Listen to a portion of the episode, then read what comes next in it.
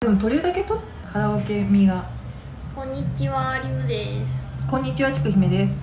なんかだんだん騒がしくなってきました。カラオケで撮ってるからあー、貸し会議とか借りたいな、貸し会議室とか。あのあれあるよ前にあの吉田さんうと、ん。あの収録した時にともこしの会の、うんその時に新宿のすごい安いところへえ。貸し会議室取ったあ、そうなのうか。んじゃあ次そっちしますか。うんそちょっとそこを予約してみようか多分ね、カラオケ行くより安いと思うえ、そうなんですか。うんーんただ結構駅から歩くんだけど、うーん検索してなのでそれ全部やってもらったから、うん私もな調べるよわかりました。えっと今回何するんでしたっけ今回はお便り。あお便り今回もお便りですありがとうございます。ステッカー送ります。てかできてなでいきてないけどね。デジンさんはい。はいえっ、と茨城は未踏の地なので当たり前の観光地とか特産品を紹介しつつ穴場とかうまい魚とか見晴らしのいい展望台水族館動物園戦争遺跡結構さ茨城にあること知ってるよねこの書き方あ、そうなんですか。こんだなっにていろいろあるんですか。戦争遺跡も戦争遺跡っていうか結構その戦争記念館みたいなやつあ,、あ、そうなの。ううーん。ん、あるしえ、あと水族館もあるじゃんあー、確かに。知ってる手だよねこれねうん。とか、えー、とおすすめスポットなどを触れてもらえるとマジで行くかもしれ行くかもですえっ、と横綱稀勢の里の出身地くらいしか知らない。はいっていうことこでれは多分ね私たちの茨城偏差値を試そうとしてますねね茨城についてお前結構北関東の話出すけどどんくらい知ってんだよとあーでもね私あんまり茨城興味ないんですよね茨城ねうん茨城のじゃあ私も住んでたっていうだけで愛してるわけじゃんああでもじあの人生の4分の1くらい茨城にいたかおら結構いますねそうまだ茨城の方が長いのよ全然東京戻ってきてからよりあー茨城ってなんですか民族学とかそういうの的には美味しい土地なんですか結構ねあの筑波山とかは、まあ、古古代から、うあのいろんな信仰の対象になってたりとかして、へー面白かったりとかするあとあれがある縄文の,、うんあの遺 跡縄文の遺 跡縄文の遺ああと縄文の遺跡は貝貝塚もある貝塚もあるやべえ全然テンションが上がらない感じうんあ貝塚もあるし、うんあダイダルボッチがいる大だらぼっちでかいダイダルボッチがいる大だらぼっち知ってるあそこどこだっけ水戸の方あ水戸の方水な戸んだですっかけあれなんか海の方なん大洗じゃなくて大洗の方かな、うんうんいるしうんあとあれですよワンツーファイブっていうワンツーファイブワンツーハイブっていうその高速高速じゃなくてあの道があって、うワンツーハイブっていう国道うん100、えー、と25、えー、ごご号線のところがあのすごいいっぱい夜になると走ってる何が走ってる大だらぼっちが走ってる大体持ちが走ってるマジかめっちゃ見たい今ど今なのにうんまだあのななんだっけ珍相談新相談新相談パラリラパラリみたいなみたいなのがいまだに走ってるマジですうんかさすが茨城ですそねれが多分風物詩へえ、あの人らはなんだろう風を切って仲間と連れ立って走ってるのが楽しいのかな多分あとは見せたいんじゃない車をああそういうこと、うんなんか田舎の人って車好きですよねあのねやたら持ち車率が高いよねまあ車なきゃ何もできない、まあそれもありますね、うちも家族 5, 5人いるけど8台ぐらいありますもんね、うんあ車、うんすごいね止めておくのもすごいね8台をうん、まああの無駄に敷地だけは広いんでそっか、うんあ北関東だから北関東だからそうそうあ北北関東じゃないや千葉千葉って南し関東千葉って南関東多分なんかしかも5人中1人はまだ免許を取れない年なのにその後分の車もあるぐらい8台ぐらい乗っちゃってるんでしょでもチャイルドシーちゃいますちゃんとチャイそっルドかシーそっかあもう買ってあるってことうんそうじゃなくてただ単にもう8台9台あるからこの子大きくなってもこの車に乗れるなっていう、まあ、軽トラとかですけどそっか、うんもう将来が決定してるわけそだろそろ軽トラやぞお前はあとねあれがある何そのほら水族館もあるじゃないですかああお笑いのねお笑いの大きい水族館この前行きましたよ私も3回ぐらい行ったことあなる、かなか楽しいですね、うんなんかサメがめちゃくちゃいたいろんな種類のショーとかやってるよねやってますイルカの、ねあのべバシャーンって水かぶるけどねまあ、前の方に行ったらね後ろの方に行ったぐらいですあとはね何があったの茨城茨城あの水戸の方だと偕楽園、偕楽園うん、梅梅そう梅めちゃくちゃ綺麗ですよねあの時期梅のシーズンにい行った梅のシーズンに行きま1した回しか行ったことないでもなんか梅って咲く順番がバラバラだから常に全部満開ってわけじゃなくてこうこの時期に行くとこれが咲いてるみたいなうんなかなか楽しいですねでも梅いやっとこの年になってなんか海の良さが分かってきましたね正当な観光スポット紹介じゃんそうそうそうあとなんだろう水戸に行けばアニメイトもあるし、まあ絶対そっちに寄せてくうる、ん、絶対アニメイトあとあれだよ心霊スポットがある心霊スポット筑波学園研究都市はの方は結構なんていうの壁にうん人の形が浮き出たりとかする、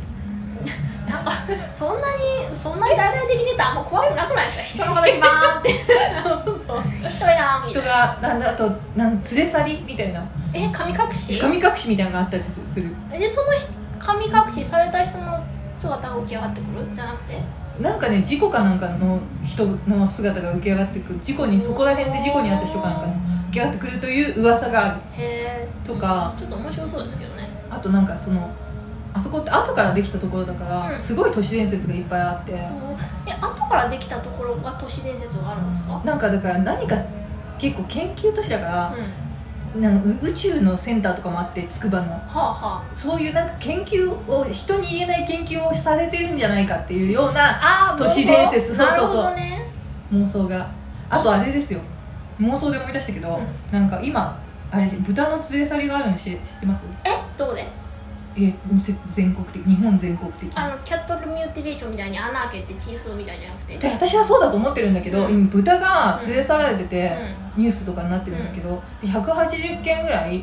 被害が出てて、うんで小豚大体小豚で、うん大きい豚ってなん連れ去れないから持ち上がらないからあー3 0キロぐらいなんだって小豚あっこまあそれならまあなんとかいけそうですねてでなんかただその最初は国外にうん持ち出してるんじゃないかとか、窃盗団なんじゃないかとかって言われてたんだけど、うん今のその税関的にうん持ち出すことは不可能だから、あのただから自分でどうにか消費するしかないっていうので、ーた食べた跡があったところがあったらしくてうんめっちゃ多いですねなんかあのタイヤの上でうん豚をさばいた跡があって臓物が近くに捨ててあったとか言っはあてなのでなんかそんなことって戦後の混乱期にもなかったらしいっていううんうんうようなことが起こっててでその豚って茨城でローズポークっていうめちゃくちゃうまい豚がああるあ聞いたことある美味しいんですけど、うんうんそれとかもだから美味しいから狙ってる食べるために狙ってるんじゃないかっていうでもそれにしてはなんなんていうの、ね、何頭もやりすぎだと23人がやればいいことでって私は思ったの、うんこれは絶対謎の教団が、